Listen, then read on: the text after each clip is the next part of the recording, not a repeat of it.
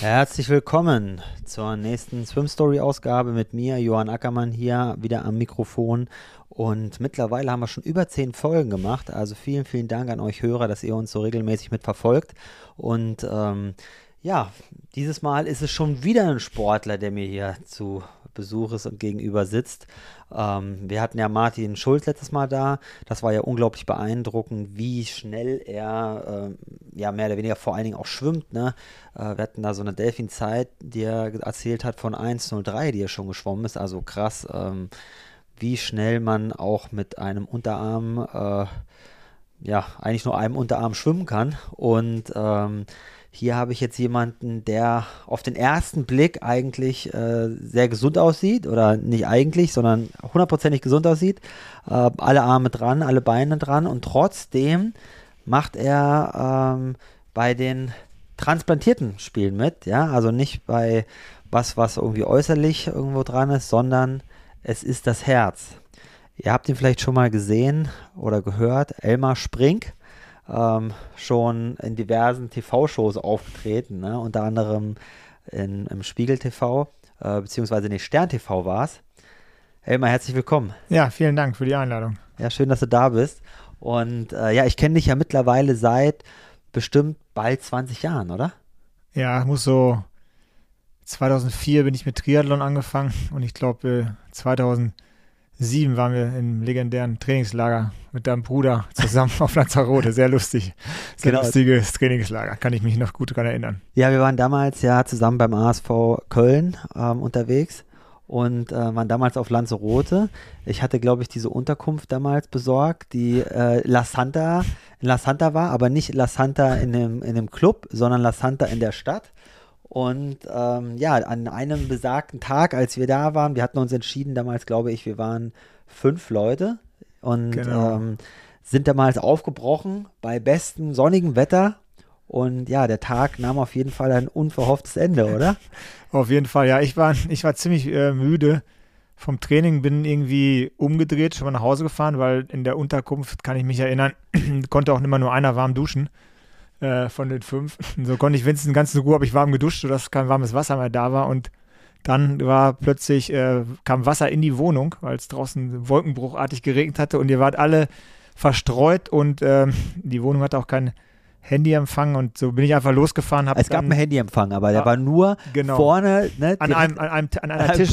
Ja, ich bin, bin los und habe dann äh, Johanns Bruder, den Jakob, getroffen. Der hat so gezittert, dass er nicht mal in den Bulli einsteigen konnte. Ist einfach weitergefahren. Die anderen zwei, Freddy und Stefan, habe ich äh, im nächsten Ort angetroffen. Die hatten sich einen Kaffee bestellt, haben so gezittert, dass ich die beiden Kaffees trinken musste. Die habe ich dann ins Auto gepackt und du warst glaube ich, noch äh, auf noch Mirador gefahren, kamst irgendwann mit dem Taxi. Ja, genau. Also zu der Story später nochmal mehr, da müssen wir ja. das nämlich nochmal genau aufrollen, wie das damals passiert ist. Diese Story, äh, die haben wir immer und immer wieder, glaube ich, erzählt. Ja, die wird auf jeden Fall nicht alt und war eine ge geile Sache. Kurz darauf, ähm, ich würde mal sagen, so zwei Jahre später ist was passiert in deinem Leben, wo wir alle immer lange Zeit gedacht haben, ja, Elmar, äh, äh, wissen immer nicht, erzählt immer, dass er sich nicht so gut fühlt. Und irgendwas war immer, wenn man mit Elmar telefoniert hat, ging es irgendwie, dass, dass er Lauf hat er abgebrochen. Und man, wir alle haben immer gedacht, ja, Elmar hat irgendwie Kopf irgendwie nicht an der richtigen Stelle da, ja, irgendwas, was ist da, weil war ja nie klar oder nie hat, hast du irgendwas gehört, dass irgendwas wirklich ist bis zu einem besagten Tag. Du hast, ich glaube, Tour de France geguckt, war es damals? Ich habe Tour de France geguckt, ja, am, am ähm, 12. Juli. 2009? Äh, 2010. 2010? Ja, habe ich die Tour de France geguckt, zu Hause auf dem Sofa und habe ähm, dann einen Herzstillstand bekommen und bin zwei Stunden später im Herzzentrum in Köln dann wach geworden. Ja, und, und nur das, durch Glück. Und das große Glück war ja, dass deine damalige Frau ja ist, äh, ist früher nach Hause gekommen? Ja, Verabredung wurde abgesagt. Es war ein heißer Sommertag. Ich wollte mittags in der Mittagspause mit meinem Nachbarn laufen gehen. Also mir ging es nicht so schlecht. Ich hatte in dem Jahr so gemerkt, äh, ja, ich bin zum Arzt gegangen, habe gesagt, ich laufe die 10 Kilometer Winterlauf nur noch 38 Minuten. Da sagt jeder Kardiologe natürlich, äh, ich schaffe den 10 Kilometer nicht in einer Stunde. Ja? Also Herz war auch okay. Ich habe im April noch einen Ultraschall gemacht, wollte den Ironman Austria machen. Den habe ich äh, auch gemacht und habe den dann bei der, beim, bei der Halbmarathon habe ich ihn abgebrochen, weil mir übel war, gebrauchter Tag, Puls ein bisschen höher und äh, man hatte so ein bisschen gedacht, ich habe eine Art Belastungsasthma, habe auch so ein Spray bekommen und äh, weil ich stark Heuschnupfen immer hatte, auch gerade April, Mai, die ganzen Frühblüher und ja, dann hatte ich tatsächlich einen Herzstillstand und äh, ähm, die Karin hat mich äh, gefunden, die ist eher nach Hause gekommen und großes Glück, der ist der Michi, unser Nachbar ist in Köln-Mehr im Visceralchirurg, der war vom Dr. Schäfer am Kreuzband operiert worden und zufällig, der ist sonst um 17.45 Uhr. Also der war selber verletzt sozusagen. Der war ja? selber verletzt, ist, ich glaube, der hat sich damals getrennt sogar. Hatte, äh, das auch noch. Ja, war so lustig, Davor oder danach? Ja, währenddessen quasi, wir waren gerade dabei und kamen mit dem äh, Unterhose und ACDC-T-Shirt rüber gehumpelt mit der, man, du kennst es ja gerade, du hattest ja auch eine Kreuzband-OP dieses Jahr, aber der hatte noch diese Manschette um ja. und hat mich dann reanimiert. Ja, gro also großes Glück und mir fehlen komplett diese zwei Stunden. Ich weiß noch, was der Carsten Miegels, den habe ich dann im Verlauf später sogar mal kennengelernt durch eine Aktion. Das wär, der wäre die letzte Person, die ich gehört hätte quasi. Also ich weiß noch, was er sagt ja. in der Kurve und dann, ja. Wahnsinn, Wahnsinn, ja. Und seit dem Tag war nichts mehr so, wie es mal war davor. Elmar war erstmal raus aus dem Triathlonsport, ein bisschen eine längere Zeit, ich war ja. raus aus dem Triathlonsport, ja. Und ähm, bist aber jedem, sagen wir mal, jedem, man dacht, denkt ja nach sowas, ähm, du warst ja erstmal lange im Krankenhaus, ja, und ich das, äh, ich meine, mit einem Herz, das nicht mehr funktioniert, ähm, das wird nie wieder was mit dem Triathlon. Und jetzt sitze ich hier einem äh, gegenüber, der wahrscheinlich eine höhere Schwelle hat als ich mittlerweile. Ja, ja glaube ich, wir waren ja eben laufen. Das, das glaube ich jetzt nicht, aber. Ich habe dich ähm, gesagt, hab zu dir gesagt, du sollst langsamer laufen. Ja, ja? Also, das ist mal erstaunlich, dass der Johann mal sagt, ich soll mal irgendwas langsamer machen. Ja. Also wir haben früher das öfteren, ich glaube zum Schluss deiner Profikarriere noch 2019 ja sogar noch, äh, zumindest ja Schwimmen nie, aber Radfahren mal zusammen trainiert, wenn ich bei dir irgendwie 10 Zentimeter im Hinterrad dann mitgefahren bin, für einen Ironman Florida, äh, den wir noch zusammen genau. ge gemacht haben damals. Aber bei mir war es halt krass, dass, dass das Herz eigentlich schlechter wurde und jetzt nicht die ganze Krankengeschichte. Es war ein Auf und Ab, niemand wusste, was ich habe. Das Herz hat sich erst ein bisschen verbessert, dann wieder verschlechtert. Und dann bin ich tatsächlich äh, Gallenblase musste raus sein. Wenn das, das Herz einfach immer schlechter wird, funktionieren die anderen Organe leider dann auch einfach nicht mehr. Das ist ein wichtiges zentrales Organ, das Herz. Dann äh, ins Herz- und Diabeteszentrum in Bad Oeynhausen. Dann wieder ein Herzstillstand und dann eben äh, eine Pumpen-OP. Man hat dann so eine Pumpe eingebaut, äh, ein LVAD-System, so eine Keramikpumpe für den linken Ventrikel. Und der rechte Ventrikel war auch total ausgeleiert, sodass man mich eine ECMO, so eine kleine Herz-Lungen-Maschine, und an der habe ich dann bei Bewusstsein äh, dreieinhalb Monate und insgesamt habe ich 100, ich habe es mal ausgerechnet, irgendwie 189 Tage auf dem Rücken gelegen und dann habe ich am 9. am Stück am Stück gelegen, ja, und ich konnte halt nichts mehr, also ich hatte Blasenkatheter auf die Pfanne, ich komme nicht nach rechts reden, nach links, ich habe wirklich einfach für sieben Monate ganz stur in einer Position gelegen. Und du meintest ja auch mal zu mir, du hättest irgendwie einen Laktatwert von über 10 ja, ich hatte, gehabt. Ich ne? hatte Laktatwerte von fast 12 im Liegen, bevor die Pumpen eingebaut worden sind. Das ist verrückt, weil die meisten Leute, die so krank sind, kommen wahrscheinlich einfach nicht vom Leistungssport. Ich bin jetzt nie Spitzensport gewesen. Ich konnte so einen Ironman in gut, ich habe es nie unter zehn Stunden geschafft und knapp über drei Stunden Marathon gelaufen, weil es ja trotzdem sehr sportlich, ja. Und äh, dann weiß man natürlich, so viel bei 4 Millimol Laktat, wenn man so die ersten Tests gemacht hat beim ASV auf der Bahn, wo es immer hupt, wenn man an der Pylone sein muss. Und dann weiß man 4 Millimol, wie man sich da gefühlt hat. Und mein Körper war einfach so fertig, der hat einfach gelegen. Ich hatte eine maximale äh, Sauerstoffaufnahme ähm, von neun. Wahnsinn. Also und dann hab, danach habe ich sieben Monate gelegen. Ja. Neun ist ja auch äh, gar nichts, ja. Nee, nee. Naja gut, es ist im Ausdauersport ja häufig, ne, dass man nicht so hoch kommt, ne? Ähm, aber auf jeden Fall krass, wie lange und wie hohe Laktatwerte du da hast. Das ja. muss ja richtig im Muskel geschmerzt haben, oder? Das, oder? Ein, eigentlich komischerweise habe ich es äh, nicht gemerkt. Also der Körper ist dann so fertig, dass das dann quasi gemessen wird. Aber naja, also wo, die, wo die Maschinen dann, wo ich nach einer Maschinen war, ging es mir auch relativ äh, okay, muss ich sagen. Also natürlich eine, eine lange Wartezeit. Ich habe damals ein Buch geschrieben, da habe ich das alles nochmal Revue passieren lassen, so für mich selber auch zur Verarbeitung. Und da ist natürlich krass, was, was alles passiert ist. Ja, es kommen halt Leute, äh, mich besuchen, die kommen äh, eben von der Winterlaufserie irgendwo, dann vom Hermannslauf im April, dann äh, Champions League daheim, äh, Bayern verliert das Ding, dann äh, fing die Europameisterschaft an und das alles, und man liegt immer da. Ja, das war 2011 dann so, ne? Das hat ja auch lang 2012. Das 2012 war, dann, das war 2012. 2011, ich bin erstmal zurück in Job nochmal, Ende, de, Ende 2010 und dann 2011 wurde es eigentlich sukzessive immer schlechter, sodass keiner genau wusste, ähm, was ich überhaupt habe. Also Ja. dann irgendwann haben die Leute gesagt, Mitte 2011, wenn es weiter so schlecht wird, ich ein Neues Herz. brauche ich das Herz, weil, weil, weil im Prinzip die ganzen Methoden, die ich gemacht habe, eine Blutwäsche und, und so weiter, das hat alles, äh, das hat alles nicht angeschlagen, genau. Das ist ja auch brutal schwer, überhaupt ein Herz, ein Spenderherz in Deutschland zu bekommen. Und da bist Absolut. du ja auch schon lange Zeit so auch immer am Kämpfen, immer am Erzählen, Ja, ne? Organspende, wie wichtig das ist. andere Länder, also man muss äh, nur in andere Länder gehen. Äh, die Spanier sind da Marktführer, sage ich mal in Anführungsstrichen. Äh, die haben äh, fünfmal so viel Organspenden wie wir. Ja, wir, wir, wir haben irgendwie um die 800 mittlerweile. Wir bräuchten aber ähm, ja, es gibt 4000 praktisch potenzielle Spender. Also Ja. es gibt immer so rund 4000 Gehirntote. Und wenn man jetzt Pro Leute Jahr. sieht, pro Jahr, pro Jahr, wenn 4000. man mal sieht, in, in 300 Herzen ungefähr.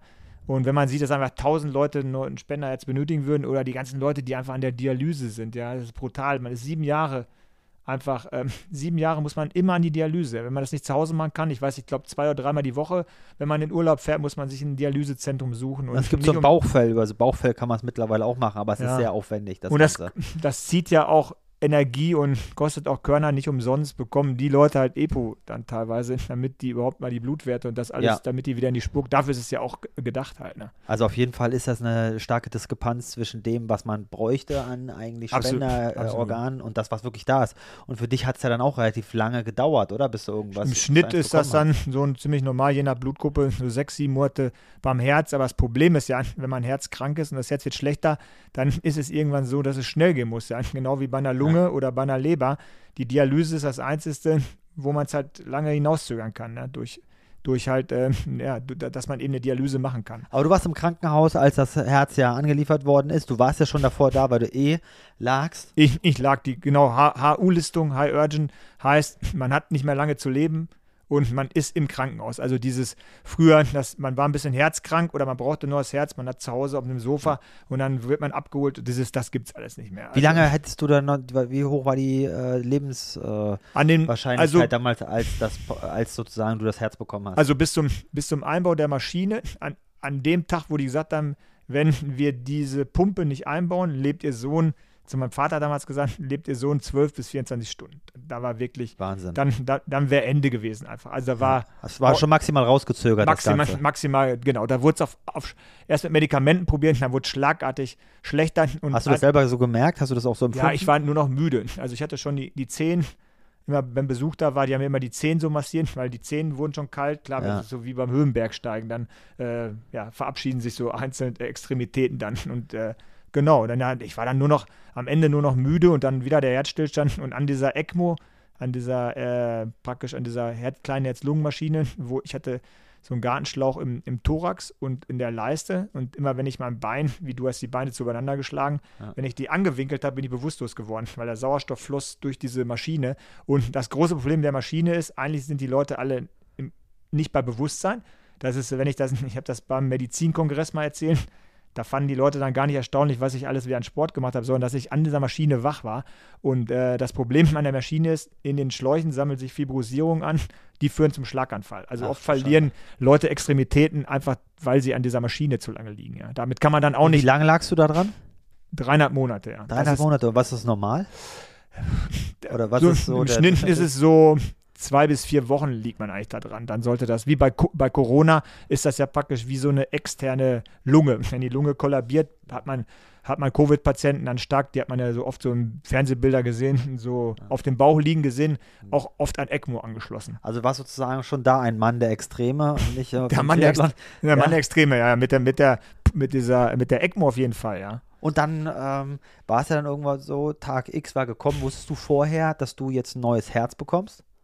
Es war klar, also für mich war irgendwann klar, es kann nur der Tag kommen, wo ich ein Herz bekomme. Das ist die einzige Chance, wie ich lebendig aus dem Krankenhaus rauskomme. Das war eigentlich völlig, das war völlig klar. Also es gibt oft Fälle, wo so ein Link Le Left Ventricle Device Leuten hilft, dass sich das Herz sogar wieder erholt. Ganz selten. Bei mir war klar, ich verlasse das kaputt. Krankenhaus nur mit dem Spenderherz, definitiv. Ja, und dann kam sozusagen der Tag X. Hast du das äh, im Vorhinein groß mitbekommen oder war es halt so, zack, jetzt geht's los, ab in den Nee, OP-Saal? nee, nee, gar nicht. Also das war der, es war, ich weiß es ganz genau, es war der 8. Juni. Äh, wir hatten eine Pizza 2012? bestellt. 2012, Ja. äh, 8. Ju- 8. Juni, Eröffnungsspiel der Europameisterschaft. Erstes Spiel war zu Ende. Für mich was Schönes, ja, kommen wir vier Wochen Fußball gucken, gucke gerne Fußball, habe auch hier in Köln eine Dauerkarte und so weiter. Und ähm, ja, und dann nach dem, das Spiel war vorbei, dann kam der Pfleger andere rein und meinte, jetzt geht's los. Man weiß es also wirklich. Kurz vorher. Ja, dann habe ich noch ein paar Leute angerufen und auch interessant an, an unterschiedlichsten, ja, an unterschiedlichsten Stationen so erwischt. Ja, ich weiß, ein guter Freund von mir in Köln, äh, ist ja das Schützenfest nicht so riesengroß, aber der war in Köln Nippe Schützenkönig und sein Handy hat geklingelt in der Hose, aber er stand auf der Bühne. Proklamation als König und so. Und der sagt, er hat sich dann im Nachhinein so geärgert, weil vielleicht wäre das Letzte gewesen, was er von mir gehört hätte. Ja, auch so interessant, wo ich die Leute dann erwischt habe. Einfach ja, so. Ja, ja, da, genau. Und dann ging es los. Ich habe noch ge gefragt, ob ich Deutschland spielen noch gucken kann. Nächste Tag, da haben die gesagt, es wird eng. Da haben wir erst noch so einen Tag im Koma, auch an der Dialyse. Und dann haben, bin ich praktisch am 9 in der Nacht am 9. Juni habe ich es bekommen. Am 10. Juni ich, äh, bin ich wieder wach gewesen und hatte nicht so Nachwirkungen wie nach dem Pumpeneinbau. Da habe ich äh, zehn Tage Soldaten gesehen, die das Bett immer angezündet haben. Ganz schlimme, äh, ganz schlimme Nebenwirkung der, ja, Nebenwirkung der, ähm, na, der Narkose. Ja, Wahnsinn. Und jetzt die, die Herz-OP hat viereinhalb Stunden gedauert und da war ich eigentlich gut drauf. Ich habe glaube ich, das erst nach meinem Handy gefragt und wie Deutschland gespielt hat. 1 gewonnen, das werde ich nicht vergessen, ja. Aber geil, oder? War, ja. Hattest du damals gedacht, okay, das könnte jetzt auch das letzte Mal sein, dass ich die Augen offen habe, so davor? Es war ja schon so, wenn man, natürlich, ich habe irgendwo mal, auch, ich weiß nicht, ob es im Interview oder im Fernsehen oder irgendwo im Radio oder was weiß ich, wo es war, gesagt, äh, dass 99,99 Prozent überleben die OP. Uh, da haben die ja in Öhnhaus gesagt, also die ÖP überleben weit mehr als 99 Prozent sogar, also nahezu 100 Prozent, weiß 99,8 oder so. Ja, okay, also es versterben wenig, in, wenig ja. in so einer OP. Ist schon, meine, du, ich hatte ja dieses Jahr eine Knie-OP, du auch. So eine, Narko so eine Narkose ist halt ja. auch doof, überhaupt eine Narkose zu bekommen oder eine Darmspiegelung. Und kann, man unterschreibt immer, kann immer was passieren. Und äh, natürlich äh, die, diese Überlegung, man hat in dem Moment gar kein Herz in sich. Das ist ja schon eher ein ja, bei mir wäre es eher dann immer so, ich kenne ja diese ganzen Horrorfilme, wo dann der Thorax irgendwie so geöffnet wird und ich glaube eher, das ist das. Und dann habe ich noch einen Bruder, der ja auch noch äh, OPs da mitmacht, ja, und der, der mir immer diese Horror-Stories mit lauter ja, Zufriedenheit immer erzählt, was, ist da, was man da alles machen kann, ja, und er genau weiß, ich kann gar kein Blut sehen, ja. Also als ich dieses Jahr operiert wurde, Elmar, und das war ja nur am Knie, da war ich schon, da hatte ich schon Nahtoderfahrung. Also für mich war das wirklich äh, krass. Ich bin fast von der Matte da gesprungen, weil ich wirklich ultra Schiss habe. Deshalb so Hochachtung vor dir, der das ja äh, auch so lange mir miterlebt blieb, hat, das Ganze. Mir, ja, mir blieb, vor allen Dingen da. Ja, mir blieb ja auch nichts anderes überall. Ich hatte jetzt halt selber die Knie-OP und eigentlich hatte während der Wartezeit auch oft Narkosen schon, weil diese ganzen Schläuche gewechselt wurden. Also so äh, Propofol und das damit kann ich mich ganz gut aus oder, äh, oder auch anderen. Du kennst die Glücklichmacher da. Anderen, ja, ja, genau, gibt es da Dippy Dolor und so. Da kannst du dir wahrscheinlich einen Arm absägen und merkst nichts. Das ist noch eine, Stunde, eine Stufe stärker. Deshalb war ich eigentlich von dieser Meniskus-OP war eigentlich angenehm, eben kurz die Lampe aus und danach wäre ich wieder abgeholt, so ungefähr. Also gar nicht so schlimm, aber ich kann mir schon vorstellen, wie das dann für dich war. So eine OP ist halt nie, nie schön. Aber für mich war es eigentlich erschreckend oder es war schön, natürlich aufzuwachen, die Ohren besser durchblutet. Und dann war es aber so. Also du hast direkt gemerkt, dass der Körper auch vitaler ja, war. Ja, ich sah, ich sah, auch echt besser einfach aus. Also ich habe dann immer. Du hast ja nicht gleich ins Spiel geguckt. Ich habe immer so Selfies Ach so. nicht Selfie-Stick, aber wie geht's dir denn? Was willst du machen? Du liegst ja immer, habe ich immer so Fotos okay. gemacht. Ja, und dann, der, da sah ich schon besser aus, obwohl man noch einen externen Herzschrittmacher hat. Der kommt ganz am Ende erst raus. Also das Herz steht erstmal auf 110. Ja, das läuft einfach so durch. Und damit kann man das regulieren. Wenn das neue Herz nicht so will, dann kann man das ein bisschen steuern. So ein bisschen wie Robocop halt, so fühlt sich das ein bisschen an. Aber das Krasse war, wo dann so nach zehn Tagen alle Schläuche mal raus war und ich sitze erstmal auf dem Stuhl und merke, ich kann, ich kann selber nicht mehr sitzen. Ich, ich sage immer bei Vorträgen, Sie nehmen jetzt mal, ja, ich, leider keine Kinder, aber wenn man jetzt mal mein Patenkind, wo das ganz klein war, ja, die Malu und, und äh, die, die nach ein paar Monaten mal drauf aufgepasst und du setzt die jetzt einfach am Stuhl, die sitzt ja nicht, ja. Aber die, die kannte ja sitzen auch nicht. Ich kannte sitzen, ja. Ich konnte. Hast du es nur lange nicht mehr gemacht? Nee, keine Muskulatur. Weil sieben Monate gelegen hast. Ich hatte die Beine, das da alles. Alles weg. Crazy, ja, crazy, ja. Wie viel also, hast du da gewogen? Also das letzte, was, die letzte Mal, wo die mich gewogen war, 67 und dann, keine Ahnung. Bei 1,90? 1,88, also ja, ja. Ich hatte, glaube ich, wahrscheinlich, wenn, wenn ich jetzt fit gewesen wäre, wo ich aus dem Krankenhaus rauskam, hätte ich, da war ich natürlich voll Kollision, aber da hätte ich wahrscheinlich beim wäre Laufen relativ, ich konnte natürlich lange Zeit nicht laufen, weil Laufen wäre wahrscheinlich mit dem Gewicht sehr gut gegangen. Ja. Watt pro Kilogramm hatte ich auch ganz gut, aber äh, nur, nur Kilogramm gut. Watt, glaube ich. Genau, Watt. Der Abdruck wäre nicht so stark gewesen damals nee. mit dem Gewicht. Auf jeden nee, Fall. Ich bin das Krasse ist ja jetzt, um das mal ein bisschen so vorzuspulen, dass du äh, danach eine annähernd so hohe oder wenn nicht sogar höhere Schwelle hattest oder hast, als du ja davor hattest, bevor das Ganze passiert ja. ist. Also eine unglaubliche, also man muss schon sagen, der Spender, den du da hattest, das war ein Hochleistungssportler. Ja, das, das vermuten immer. Das werde ich immer wieder gefragt, aber das, äh, vom Spender weiß man nichts. Die Fragen kommen auch immer wieder in Vorträgen. Äh, Deutschland gibt es ein Gesetz. Ich weiß nicht, im Idealfall ist das Herz zehn Jahre jünger. Mann oder Frau, völlig egal. Da gibt es so Unterparameter, die müssen dann alle passen und wenn die passen, dann, dann, dann wird das Herz angenommen von dem Zentrum und dann eben eingebaut. Ähm, ich habe normale Herzgröße und interessant ist es jetzt, da ich ja echt sehr, sehr viel ungewöhnlich viel Sport mache mit dem neuen Herrn, ob das Herz halt wächst. Also praktisch nehmen wir an, das Herz, derjenige hat nicht trainiert mhm. und ich trainiere das Herz, jetzt ist das Herz zehn Jahre alt. Ja. Was den Sport betrifft, ja. ja. Und jetzt ist es interessant, wird es größer, wird es schlechter. Und ist es, wie hat es sich verändert? Es ist ein bisschen leicht gewachsen, äh, aber wa wa was wirklich interessant ist bei mir, das wissen wahrscheinlich äh, viele auch nicht, deshalb erzähle ich es einfach mal hier. Nach der Transplantation, die transplantieren natürlich alles mit, aber nicht die Nerven. Man hat, also der Herztransplantierte hat keine Nerven, er hat keine, keine An Ansteuerung. Also wenn man, also wenn man an, anfängt zu gehen oder zu laufen, dann sagt der, das Gehirn, zu den Beinen hier oder die Beine sagen, mach mal mehr Sauerstoff, aber es kommt einfach nicht an. Ja. Und bei mir sind über die Jahre äh, Nerven zurückgewachsen. Das ist, glaube ich, ganz besonders, dass ich normale, ich habe, eigentlich ist es verrückt, ich hatte dann irgendwann den Maximalpuls wieder wie vorher und den Ruhepuls auch. Das ist echt sehr, sehr spooky, ja, dass man denkt, ist das alles irgendwie schlechter Traum gewesen oder so. Also das ist bei mir das Besondere. Es kommt, glaube ich, aber auch ein bisschen durch den Sport, den ich nichts zu Beginn, also es hat sehr lange gedauert, ich musste erst mal gehen lernen. Das erzähle ich auch immer. Die ersten 400 Meter, die ich gegangen bin, hat mein Papa gestoppt, haben 31 Minuten gedauert. Das ist halt 31 Minuten ist eine Stadionrunde. Aber mit Pause? Nee, am Stück gegangen. Also, also am äh, Stück 31 Minuten gestanden ja, dann auch. Gegangen, ja, ja, ja immerhin, gestanden. Immerhin, ja. Und danach taten mir, ich hatte einige Marathons und Ironman äh, vor der Geschichte gemacht, aber ich sage immer, Schmerzen mal 50. Also mir hat dann brutal alles wehgetan. Aber im Prinzip ist es gut, dass mir, ähm, dass mir Sachen wehgetan haben wieder und äh, ja, nicht die, dass mir nichts weht hat vom, vom Liegen. Aber der Prozess war dann schon lange, das erste halbe Jahr.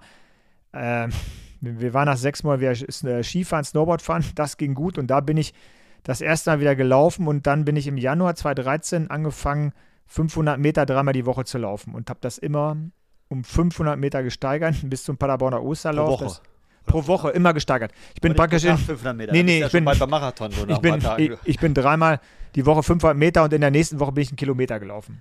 Aber Wahnsinn. Wenn man jetzt das nochmal so Revue passieren lässt, wie lange war das genau vom Tag X, wo du zusammengeklappt bist, bis zu dem Tag, wo du wieder sagen konntest, ich kann mich, äh, ich kann locker ein paar Kilometer am Stück, drei, fünf Kilometer joggen?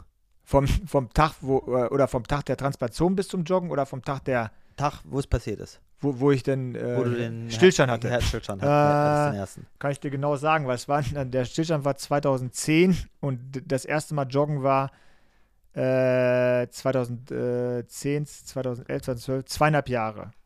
Wahnsinn. Zwei, zweieinhalb Jahre, dass ich es dann praktisch erst mal wieder versucht habe, äh, die 500 Meter zu joggen. Ja, und dann ging es doch relativ schnell wieder bei dir, ne? Ich weiß noch, 2014 hast du doch schon wieder 2014, also. Marathon oder Langdistanz, was war das? Nee, ja, 2014 habe ich äh, den 73 Mallorca gemacht. Ja. Und dann 2014 im Juli den Ironman Frankfurt. Ah, okay.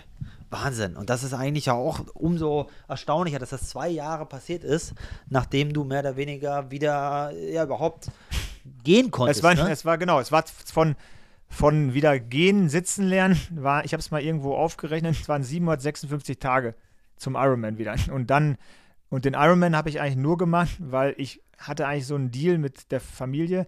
Ich habe gedacht, mit der Geschichte komme ich auf jeden Fall eine Wildcard nach Kona und als Triathlet, äh, vorher habe ich es nicht geschafft, äh, muss man positiv sehen, jetzt komme ich vielleicht nach Kona. Habe ich äh, dem Andrew Messick, irgendwo habe ich die E-Mail-Adresse herbekommen, habe ihm geschrieben und die E-Mail habe ich immer noch. Also, der damalige Chef von Ironman. Genau, ja. ja. Und der hieß es äh, übersetzt so ein bisschen, wir wollen hier keine Spinner mit neuen Herz, es ist ja zu warm und ich soll erstmal einen Ironman machen mit einer vernünftigen Zeit und dann, ah, genau, sowas. Ich habe äh, über die äh, Tree Time, da war ein Artikel mit dem Norm Stadler und ich war da auch drin. Und der Norm äh, hat mir dann geholfen. Der hatte die, der, wenn man zweimal gewonnen hat, hat man scheinbar die Kontaktdaten vom CEO dann. Und der hat dann geschrieben, ich habe hier einen Bekannten, kannst du dem nicht mehr, coole Geschichte, der will halt Kona. Und dann war ich so ein bisschen in the game, ja. Und dann ja. habe ich aus dem Ziel in Frankfurt, ich glaube 11.32 mit dem Spenderherz. Und dann ja. habe ich dem Andrew Messick gleich äh, eine E-Mail geschickt. Ich will jetzt den Dings das, das war ja auch zu dem Zeitpunkt schon direkt mal ein Weltrekord für einen Herztransplantierten. Also überhaupt, dass ein Herztransplantierter einen Ironman macht, ist ja sowieso Gab's, schon gab's davor verrückt. auch schon. Also, aber in einem Bereich von 15, 16 Stunden. Ja, ja, genau. Ich bin, also der nächste, der da kommt, ist, glaube ich, also jetzt bei meiner aktuellen Zeit, dann, die sind, glaube ich, fast vier Stunden langsamer.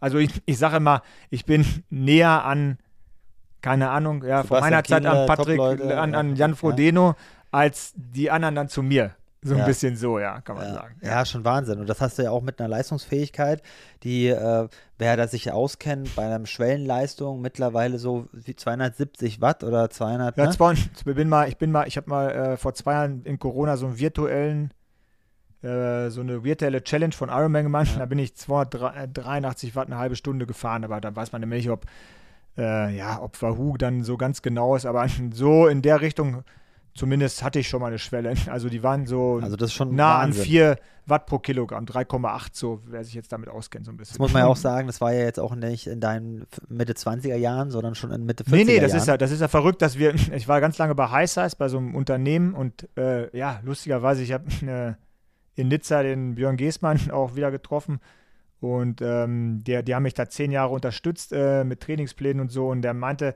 äh, dass 2014 hat er mir die Pläne noch selber gemacht, ja. Also auch, auch interessant. Äh, da wusste nicht, er selber wahrscheinlich gar nicht, was er da so richtig macht. Nee, es das war interessant, es noch, war interessant, ne? wo ich das erste Mal zu 2013 bin ich erstmal zu einer Leistungsdiagnostik gekommen und da habe ich nur gesagt, ich habe übrigens keine Nervensohn. Wenn wir eine VLA, VLA Max-Test machen, ja, habe ich irgendwie 1000 Watt geschafft, aber meine Herzfrequenz ist gar nicht gestiegen. Ein, ein Herzschlag nur.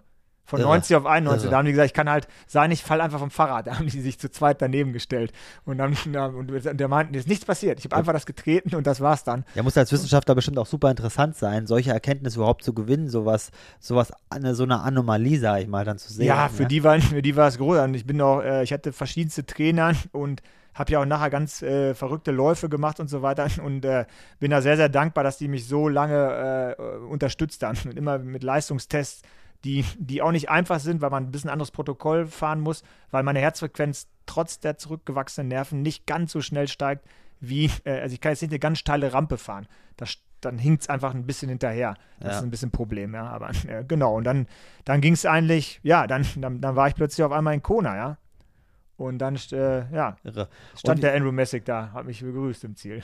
Ja, Wahnsinn. komisch geguckt, dass ich irgendwie nicht als allerletzter da angeschlichen komme und direkt erstmal ein Bier genommen habe. Hat sich überlegt, genau, wer ist das? Ist der, hat der hier nur vielleicht vorgetäuscht, das Ganze? Ne? Ja, ja, genau, ja. Ich habe irgendwie 600 Leute waren noch hinter mir, meine ich, irgendwie so grob. 600, 700. Ja, also überhaupt unglaublich, das zu schaffen. Also Elmar, ich bin ja da schwerst beeindruckt. Ich meine, ich habe das letztes schon bei meiner Frau gehabt, die ist äh, den Berlin-Marathon gelaufen.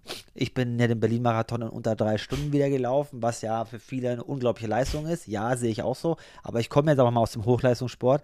Sie ist das komplett untrainiert gelaufene Marathon, ja, ja, auch wenn es über fünf Stunden war unfassbar. Für mich die Leistung, für mich ist das genauso, oder nochmal natürlich nie, gar nicht mehr greifbar, weil das natürlich so weit von jedem Training weg ist, weil normalerweise sagt man, okay, du bereitest dich vor, du hast ein Training, du bist, das ist absehbar, wie sich eine Leistungsfähigkeit entwickeln kann. Da kann man es ja gar nicht absehen. Da denkt man eigentlich, okay, jemand, der so, so eine ähm, Transplantation hatte, der muss sich um andere Sachen kümmern, dass er den nächsten Tag überlebt, ja, dass er mehr oder weniger am normalen Leben teilhaben kann. Das ist ja schon mal ein Geschenk. Und dann halt so eine Extrembelastung, die für 80, 90 Prozent der Menschen, wahrscheinlich die untrainiert sind, schon lebensbedrohlich ist. Da wirfst du dich wieder rein und machst das Ding und ähm, ja, bist ja dann auch sehr erfolgreich jetzt gewesen, immer noch, muss man sagen, ja, währenddessen ich dann irgendwann aufgehört habe, wie du gesagt ja, hast, ja. ja, bist du dir ja immer Aber das war, das war interessant, weil äh, im Endeffekt äh, haben wir viele, viele Studien gemacht, bin dieses Jahr im, im MRT Rad gefahren in Melbourne, äh,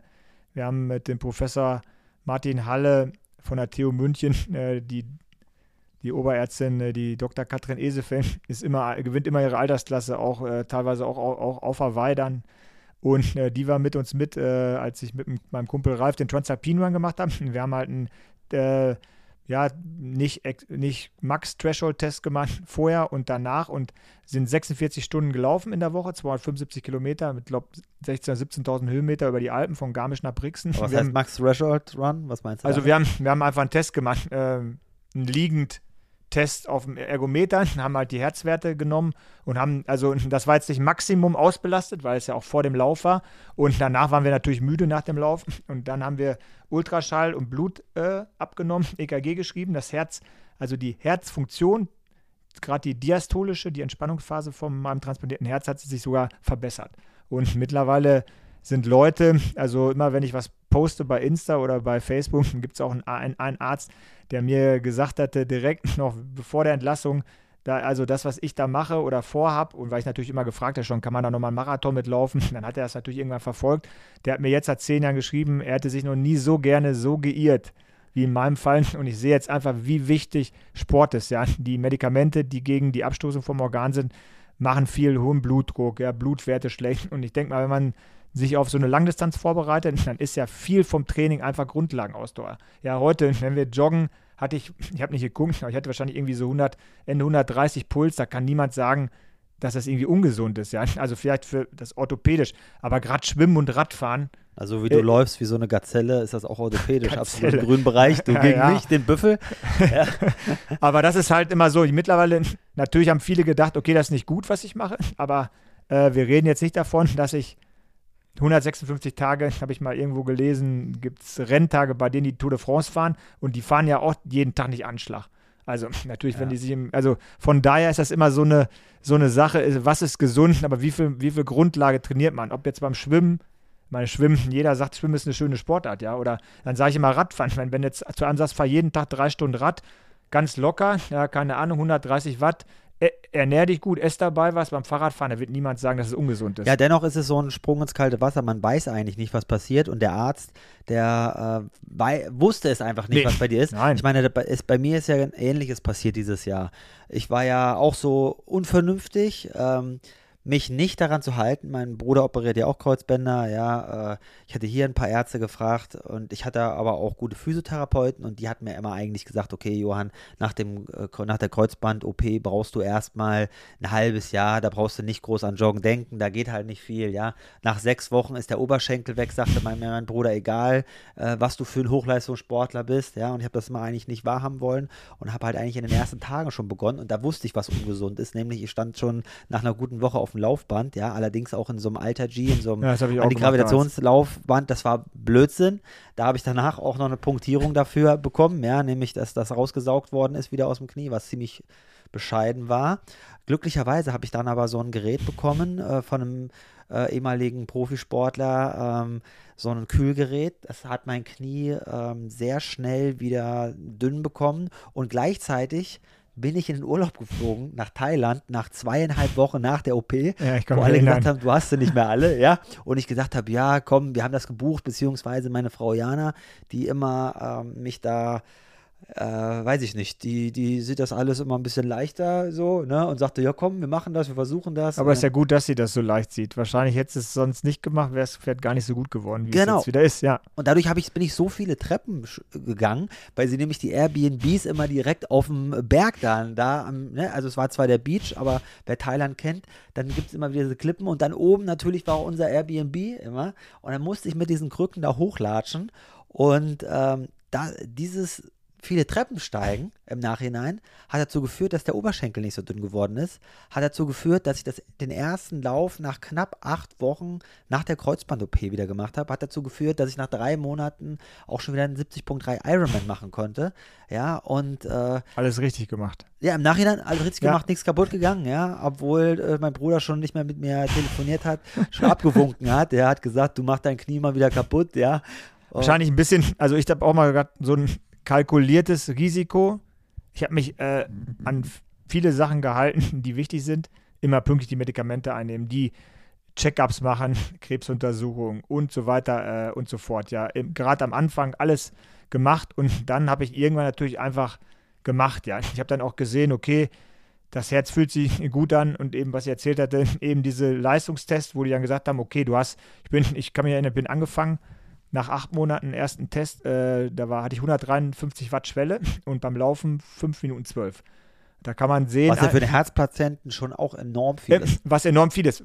Ich, ich, ich sage immer, für die durchschnittliche maximale Sauerstoffaufnahme, die ein Herz Transplantierter erreicht, ist ungefähr 20. Ja. Wenn man, aber, 20 Minimol Sauerstoff pro Liter. 20, Blut, ne? ja. Ich bin jetzt wieder bei, fast bei auf 60 gekommen. Und wenn man dann aber Was, sieht. mehr oder weniger, das ist ja für, selbst für dein Alter. Top. Ist das ja, ja, weit über dem guten Bereich, ist das weit ja ein exzellenten den, Bereich. Weit über, und wenn man überlegt, für Staubsaugen braucht man sieben oder acht dann war ich mit neun damals. Und Konntest du eine Staubsaugerfirma aufmachen? Ja, da, da war ich aus, ausbelastet, wie beim 10-Kilometer-Lauf. Irre. Ich war total ausbelastet. Und jetzt, wenn man aber sieht, mit dem Alter sinkt die V2 Max immer, ist einfach auch nicht immer im Leistungssport eine, eine, ein Wert, sondern dann sieht man einfach, wer landet vielleicht, wenn alles gut läuft. Ja, man bekommt keinen Krebs und so weiter, aber wer landet vielleicht im Pflegeheim, weil er eben sich selber nicht mehr einkaufen gehen kann weil die, die, Sauerstoffaufnahme nicht mehr reicht. Aber das ist alles. Bei dir ist es ja aber ganz einfach. Du hast ja die Lösung. Wenn die Sauerstoffaufnahme sinkt, neues Herz. Neues, neues Herz. Oder aber was wäre denn eigentlich jetzt mal hypothetisch? Ich meine, irgendwann wird es ja vielleicht nochmal dazu kommen, dass du vielleicht nochmal tauschen musst. Retransplant geht ja. Also ich, ich kenne einen, äh, mit dem habe ich geschrieben. Äh, auch interessante Geschichte. Der hat erste Herz äh, als Kind bekommen und dann nochmal mit 30 und der spielt PGA Tour. Ganz normal mit Tiger Woods, mit dem Wahnsinn. zweiten Herz schon. Na gut, also, aber sagen wir es mal so, der muss ja für den Schlag mit dem Golf. Der, der, der braucht ja, überhaupt, also nee, nee, genau. nicht viel. Wir haben eben noch geredet, weil ich bin, äh, wir sind ja beim Schwimmpodcast, aber ich bin auch einfach, mein, mein Schwimmen ist genauso äh, gut oder schlecht geblieben wie vorher. Ähm, und bei den transplantierten Spielen bin ich tatsächlich gegen welche geschwommen, die auch ein neues Herz hatten. Wir noch eben gesagt, für 1500 Meter braucht man einfach keine Nerven am Herz.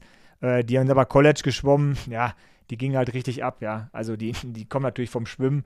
Äh, der eine war in meiner Altersklasse, der, an, der andere war Mitte, also fast halb so alt. Und äh, da sieht man einfach, was, was, die für eine Leistung erbringen, auch dem Spenderherz, wenn man einfach, wenn man einfach die Technik hat und äh, die Muskelkraft Total. und so weiter, genau. Das braucht man eigentlich gar nicht. Aber für so viele haben echt Probleme im Laufen, muss man echt sagen, gibt wenig in, in meinem Bereich. Ähm, auch bei den transplantierten Spielen ist es so, ein Herz transplantierte, außer bei einer technischen Sache wie beim Schwimmen oder, sage ich mal, es gibt auch Buhl oder Daten. Ja, das hat ja nichts mit der Transplantation, aber bei, zum Beispiel beim Zeitfahren habe ich eine Goldmedaille gewonnen. Das Wann waren das?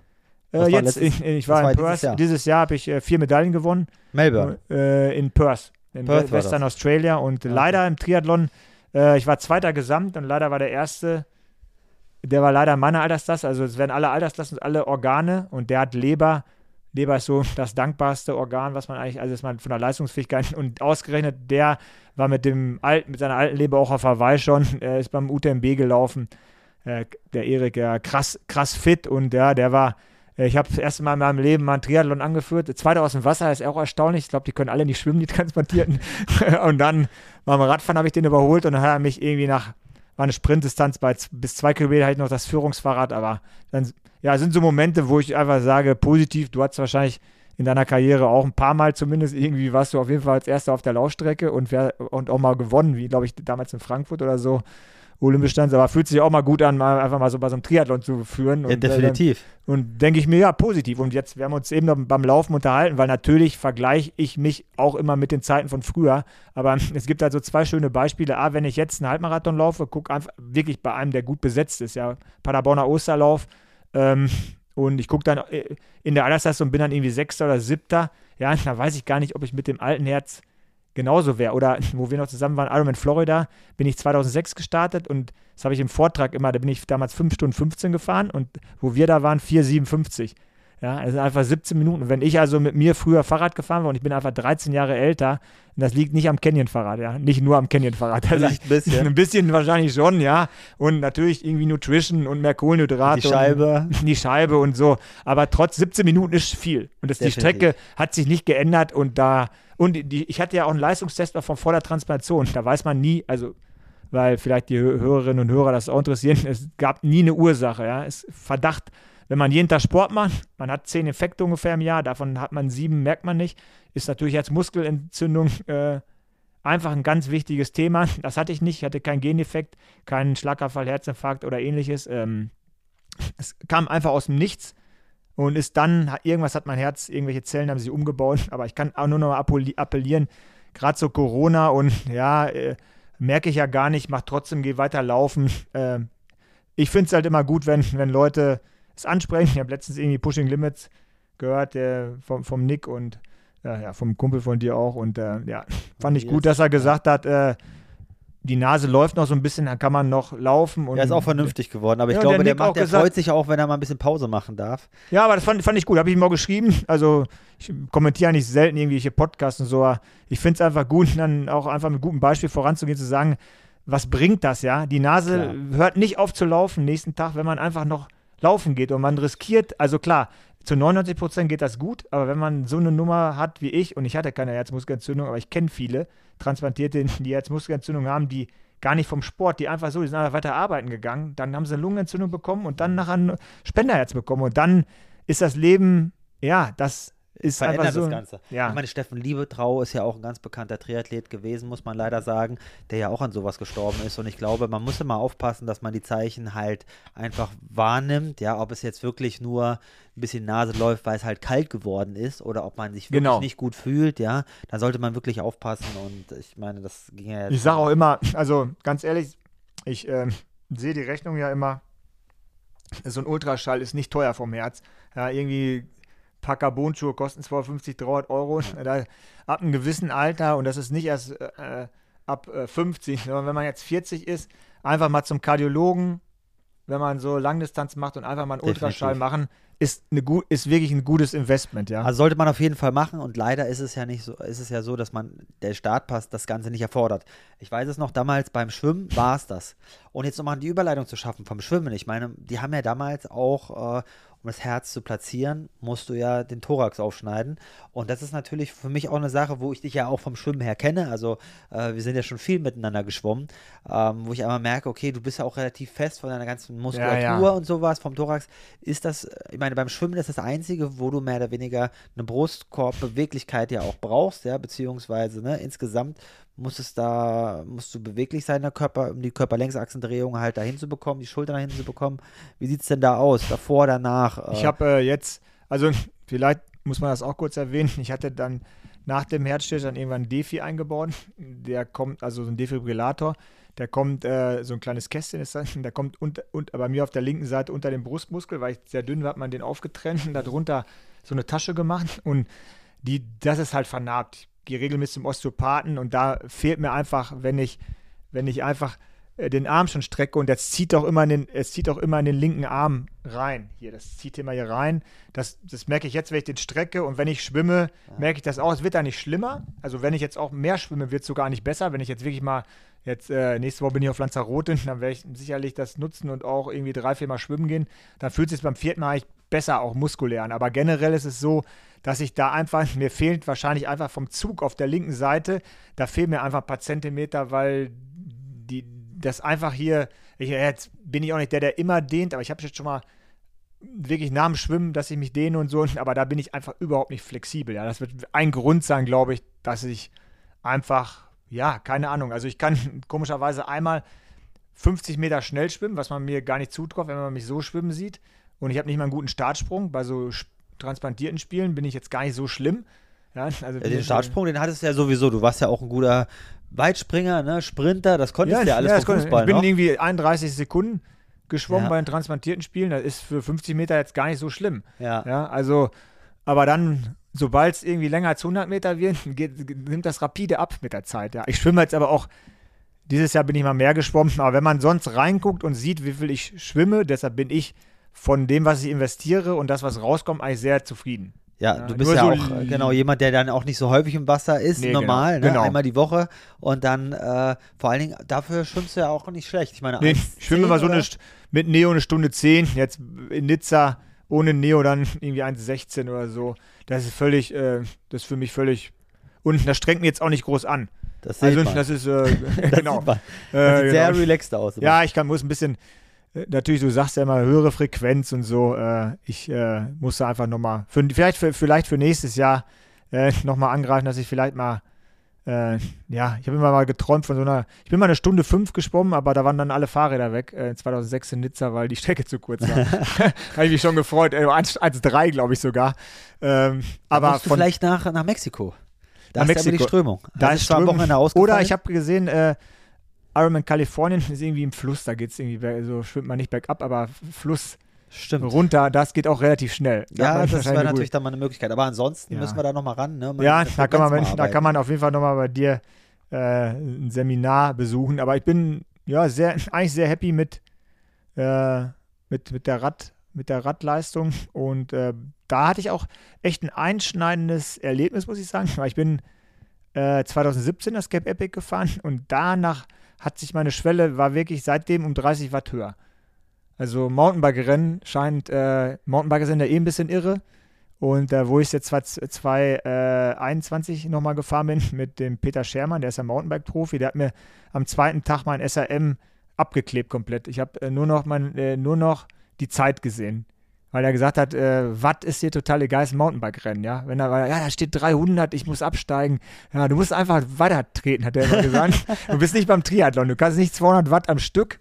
Das ist, jetzt- das ist Klar, interessiert dir keinen, ja. Ja. Und das war echt interessant. Und danach lief es besser. Also man darf sich nicht nur so kasteien nach der Uhr und äh, ich bin sonst auch immer einer, der alles abstoppt, auch im Wasser, glaube ich. Das sind Sagst, sagst du ja wahrscheinlich auch, Mhm. man soll auf die Uhr gucken, die da hängt und nicht irgendwie da andauernd auf der Uhr mal rumdrücken und Klar. macht alles keinen Sinn, ja. Nein, Ironman, Ironman ist halt was ganz anderes, weil man halt möglichst gleichmäßig eine Leistungsabgabe halt Ist für, will. mich, ist für mich tatsächlich besser, weil ich komme aus dem Wasser, habe nicht einen total hohen Puls, aber mit dem Puls, ich, zieh- ich spring schnell aufs Rad und dann kann ich direkt loslegen.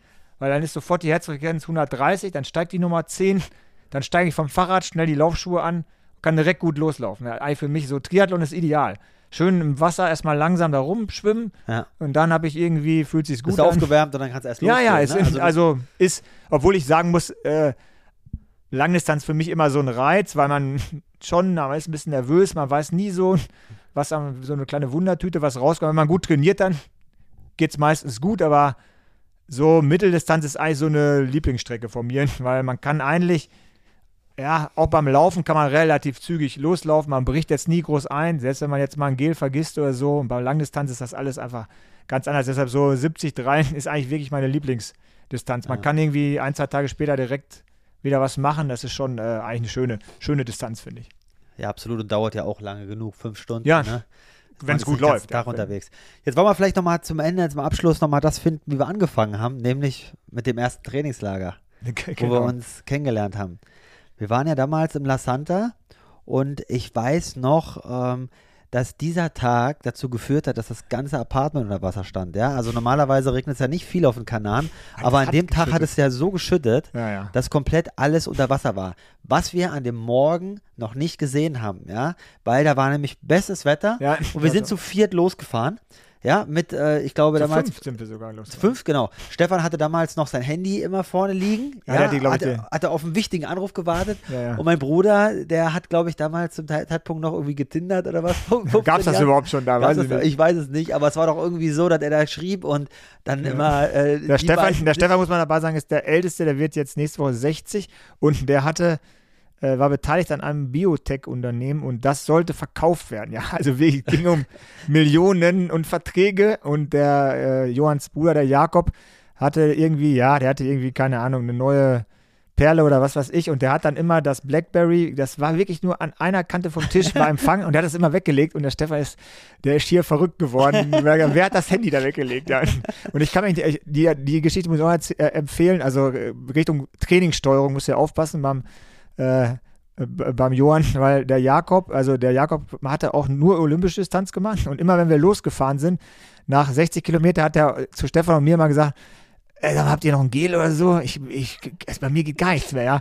Und dann, wenn wir angekommen sind, hat er immer zwei Cola getrunken und dann hat Johann gesagt, ey, äh, hier, Jakob, komm, wir müssen, du musst Intervalle noch laufen. Da war so eine Parkbank und dann ist der Jakob immer noch gelaufen, bis er, dann weiß ich nicht, dann braucht er wahrscheinlich einen Liter Cola nachher. Es war so lustig. Also ich musste echt äh, sehr lachen. Und äh, zum Thema La Santa, also für Club La Santa, ja, wir konnten den sehen, so aus der Ferne, aber es hat, wir hatten nicht mal die Kohle, äh, da schwimmen zu gehen, haben uns dann immer so Hoodies die Kapuze über den Kopf gemacht und sind am Pförtner vorbei, haben so getan, als wenn wir auch da wohnen würden und sind dann immer da schwimmen gegangen. Ja, das war sowieso Trick 17, ne? Das haben wir immer in La Santa. Trick 17, genau. Weil den Tag sind wir losgefahren, auf jeden Fall, bestes Wetter. Und ihr habt dann schon so gesagt, nee, lasst mal umdrehen, ja, ich, ich. Ja? ich, ich wollte eh nur 60 fahren oder 50, weil ich war schon ein bisschen äh, mir jetzt gereicht, aber war so kurz vor Ende vom Trainingslager und äh, ich bin ein bisschen, glaube ich, eher mit Stefan zurückgeflogen und ich bin dann tatsächlich umgedreht und zu Hause, ja, mich echt gefreut, wie wir anfangs erzählt haben, äh, warm geduscht, ja, äh, endlich mal warmes Wasser und dann komme ich aus der Dusche und denke, was ist denn die Wohnung so nass, ja? Und dann gucke ich draußen, da hat das geregnet. Und dann habe ich gedacht, oh scheiße, die anderen, äh, wo sind die jetzt wohl, ja? Und dann irgendwie mein Handy auf die Kante gelegt, dann habe ich so äh, einzeln welche erreicht und bin dann halt los und ähm, ich glaube, das war äh, vom La Santa, dem Berg hoch, da kam mir dann Bruder entgegen und äh, Jakob, willst du ins Auto? Ja, nee, gib mir nur einen Schlüssel. Ich, und er hat so gezittert, äh, ich kann nicht, ich kann, ich kann gar nicht einsteigen ins Auto und ich, ich fahre weiter. Ja, wo sind denn die anderen? Ja, die sind oben äh, in der nächsten Ortschaft im Café auf der linken Seite. Ich da hochgefahren, da saßen schon die Fahrräder und da saßen die beiden die anderen hatten schon ähm, irgendwie schön Bierchen da. Die alten, äh, ja, die ganzen Rentner, die da so sitzen, schon äh, mittags rum. Und die beiden hatten Kaffee bestellt und waren so am. Ich habe noch nie jemanden so zittern gesehen wie Freddy und den Stefan. Und die haben den Kaffee. Äh, ja, ich habe dann, glaube ich, einen Kaffee ausgetrunken und die meinten dann, dass du noch weitergefahren bist. Du wolltest irgendwie ja, noch. Auf der äh, Seite. Ich bin Haria ist ja dann wirklich oben, ja. ist es ja eh schon immer recht frisch, wenn man äh, ja. auf der. Und es hat wirklich es hat gestürmt und es hat gehagelt und das kühlt sich ja dann auch, das, es war einfach mal 10 Grad kälter gleich. Also es waren dann vielleicht noch 12 Grad oder so und dann halt bei, wenn man klitschnass ist mit dem Wind dann da, das ist, glaube ich, gefühlt, hat ja. sich angefühlt wie 6, 7 und Grad. Es war ja noch davor gutes Wetter. Tabajeske war ich auf der anderen Seite. Ich bin runtergefahren komplett und bin dann im, im Gegenwind hochgefahren, dachte schon so, ja, jetzt wird es ein bisschen frischer und oben dachte ich dann, scheiße, ich weiß nicht, ob ich hier lebend nach Hause komme. Ja, weil das war der übelste Gegenwind. Ja. Es, war, es hat gestürmt, geregnet. Damals ist die Temperatur auch von ein paar 20 Grad irgendwo auf 5, 6, 7 Grad abgerauscht. Und ich habe mich dann gerade noch bis Haria gerettet, ja, muss ich sagen. Und da habe ich dann ein Taxi genommen und ich habe danach bei Aber dass du ein Taxi bekommen hast, ist auch Glück. Ja, das hat auch lange gedauert, aber ich habe dann noch welche gesehen, die wirklich versucht haben, nach Hause zu kommen. Ah. Und das war ein Gegenwind damals, 40, 50 km/h. Und ich glaube, die Bude war danach die halbe Woche unter Wasser. Wasser. Ja, ja. Also das war das heftigste Regenerlebnis, das ich auf äh, Lanzarote Fuerteventura hatte und ich glaube, ich bin seit dem Jahr mindestens, ich würde mal sagen, im Schnitt zweimal da gewesen, ja. Ja, so ich war, ich war auch seit äh, Anfang 2000, ich habe mal einen Wellenreitkurs gemacht und jetzt bin ich eigentlich, ja, nächste Woche fliege ich wieder hin, bin eigentlich regelmäßig ein, zwei Mal auch da und äh, man, man kommt schon mal in so einen Tag und dann wird es echt kalt, bin schon ein paar Mal so nach Hause, nach Costa Teguise dann so runter und war, aber das war, an dem Tag war es keine Ahnung, noch nie so, ein, so einen Regen da auf der Insel gesehen und so einen Wind und äh, auch so, eine Temp so einen Temperatursturz. Das war echt, äh, echtes Extrem, ja. Ich, mich hat es nicht so betroffen, aber ihr das sah gut aus. noch getoppt vom Temperatursturz, als wir, also es war ein schlechtes Vorzeichen mit uns, als wir damals äh, ja, in Florida waren, als wir ankamen mit 30 Grad. Ja. Das waren, waren wirklich 30 Grad, Ironman Florida 2019 und dann ist ein Tag vorm Wettkampf ist es auf 0 Grad ja, gefallen. Also wir sind, äh, wir sind äh, einen Tag noch laufen gegangen. Da habe ich irgendwie, ich hatte noch, ich hatte eine Mütze mit und so eine Jacke und da haben wir schon gedacht, Alter, ist irgendwie schon frisch. Und dann hat es, ich habe ja dein Programm so mitgemacht, dann sind wir, also dann war es an dem anderen Tag, wo dann die Temperatur fiel, war es so nebelig. Wir haben draußen rausgeguckt und haben das Meer gar nicht gesehen. Wir haben direkt, ja. den Balkon hatten wir direkt zum Strand. Nein, du hattest dann so eine, so eine kleine äh, Rolle bei, dann sind wir genau. auf der Rolle gefahren und dann sind wir in Florida aufs Laufband gegangen, weil es so kalt draußen war. Also Rad einchecken. Also ich weiß noch, morgens äh, geschwommen. Ihr, du warst ja damals noch Profi. Ihr musstet ohne Neo. Da kam noch die Frage vom, ich glaube, der Rüdi Wild hieß der. Ja. ja. ich war ja mit auf der Pressekonferenz von dir oder von der, dieser Wettkampfbesprechung ja. und da haben die noch gefragt, äh, normal gibt es eine Regel, äh, wenn, die, wenn die Außentemperatur und die Wassertemperatur so viel auseinander, ja, weil ihr müsst einschwimmen, ihr hattet ja gar keine Jacke dann. Es war aber, es, das Wasser war ultra warm, ja, es war 6 Grad. Grad. draußen. Ja, nicht mal, es waren glaube ich 3, 4 am Morgen und äh, brutal. Es, also wir haben angefangen zu frieren, als wir aus dem Wasser sind, das, das war echt brutal damals. Also hatten wir auch schon so ein Extrem. Ich hatte da eine Wechselzeit, das weiß noch, von 17 Minuten. Ah, ich bin aus dem Wasser, ich habe ja, ich habe komplett, natürlich als Profi macht man nicht, ich habe alles, also ich bin nur im Neo-Badehose drunter. Ich habe mir Armlinge, eine Weste, Handschuhen, äh, Socken, alles dann, ja, wenn man nass ist, bis man das alles anhatte. Und dann trotzdem für mich die schnellste Radzeit, die ich je gefahren bin, gefahren. Ich habe dann irgendwann die Armlinge an so einem Verpflegungsstand weggeworfen und die Weste, so ganz, das war bei 130 Kilometer, wurde so langsam, dass ich dachte, oh, jetzt wird es so angenehm von der Temperatur. Aber du hast ja auch irgendwie Tape über die Schuhe noch geklebt oder so, aber du ja. hast ja danach auch muskulär Probleme dann. Ja, bei Rennen. mir war was mit den Reifen. Ja, lassen wir das. Das ja. war damals Pleiten, Pech und Pannen. ich bin dann irgendwann noch raus ne? und bin auch nach Mexiko weiter. Ja, auf jeden Fall schöne Erinnerungen damals, Elmar. Ja. Ich hoffe auf viele weitere mehr. Ja, ja. jetzt, äh, wo du auch wieder vielleicht ein paar Triathlons nochmal machst. Dieses genau. Jahr hast du ja schon einen gemacht und äh, vielleicht nächstes Jahr auch noch einen. Nein, nächstes Jahr ist ja schon klar. Ich habe es ja letztes Mal schon veröffentlicht, dass ich in Frankfurt starten will. Ja, ich, bin, ja. ich komme auf jeden Fall, ich komme auf jeden Fall gucken, starte da nicht, aber das gucke ich mir natürlich an. Das Battle zwischen dir und Nick na, ist ja kein Battle. Das wird ja eine freundschaftliche Unterstützung werden, natürlich immer mit fairem Abstand. Aber ich glaube, das wird ganz Schwimmen cool werdet ihr ähnlich aus dem Wasser kommen und. Außer Nick Radfahren. winkt, ich sag's ja immer, Nick hat ja letztes Mal in Rot gewunken. Ich habe ihn davor eingestellt, dass er eigentlich mit Frodo mitschwimmen kann, weil der Junge war so fit.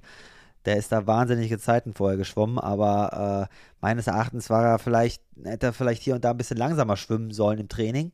Da ist er nämlich abartige Zeiten, also hat er da gemacht. Und äh, ja, leider ist er da nicht ganz vorne rausgekommen.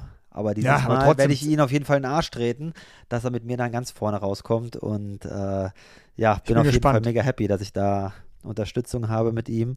Wird auf jeden Fall eine geile Nummer, ist auch nicht mehr lange hin. Jetzt noch äh, ja, zehn Monate. Das heißt, wieder langsam muss man ins Training einsteigen. Ich beginne erst in zwei Wochen dann auf Lanzarote, du nächste Woche oder ab. Ich, ja, ich nächste Woche und genau. danach mache ich noch eine, eine Bikepacking-Tour im Oman und dann. Was man halt so macht, ne? Was man halt so macht, ja. Als Herztransplantierter.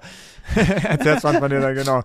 Das wird auch mal was Neues. Ich habe äh, letztens noch gelesen, es gibt irgendwie 27 Schlangenarten da und 17, 16 oder 17 sind giftig. Und auf dem Skorpion sollte man, wenn man nachts aus dem Zelt geht, auch nicht drauf treten. Nee. Aber äh, ja. Wird schon schief gehen. Wird schon, ja, ich glaube, wir haben auch ein paar Unterkünfte, die, die nicht, also nicht nur Zelt, sondern ja, wird bestimmt ja. ganz spannend. Elmar, wir wünschen dir ganz viel Spaß dabei. Dankeschön. Wir sehen uns. Ja,